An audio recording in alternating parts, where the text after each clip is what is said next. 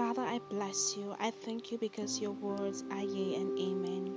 I thank you for the privilege again to be a carrier of this child. I thank you for his or her life. Today I pray for his or her identity. I pray in the name of Jesus. Jeremiah chapter 1 verse 5 said, I knew you before I formed you in your mother's womb. Before you were born, I set you apart and appointed you as my prophet to the nations. I pray for you, prophet or prophetess. God knows you before He formed you in me. You are created for a reason. You are an answer to this world. May the vision God created you for consume you.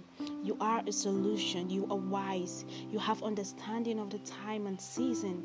You are a prophet or prophetess of God to the nations. You are known. Your identity is in God. So you seek God in everything you do.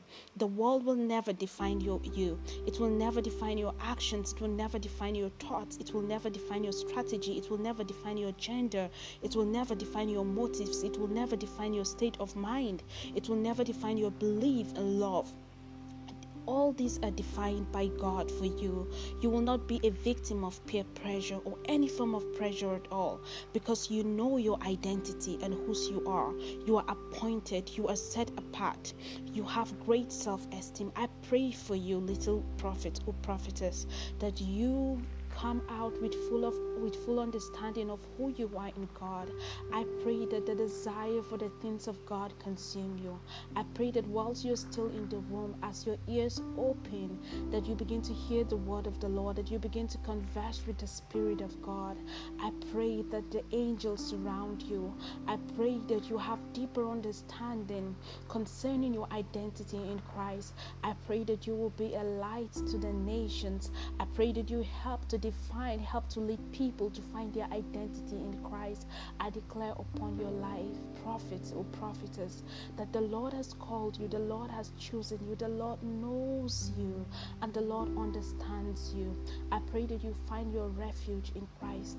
I pray that you find your peace in Christ. I pray that you find all that you need to know about yourself in Christ. I declare upon your life that where others confuse and struggle, you do not confuse and struggle.